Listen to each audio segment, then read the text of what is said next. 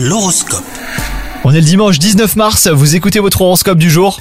Les poissons, en duo, vous serez enclin à ouvrir le dialogue avec votre partenaire pour aborder les sujets jusqu'ici soigneusement évités. Calme et bienveillance seront de mise. Quant à vous les célibataires, vous chercherez euh, l'amour davantage pour la complicité que pour la passion. Attendez-vous à être exaucé si vous prenez les bonnes décisions. Côté travail, si vous travaillez au sein d'une équipe, eh ben il se pourrait que l'atmosphère se gâte sérieusement.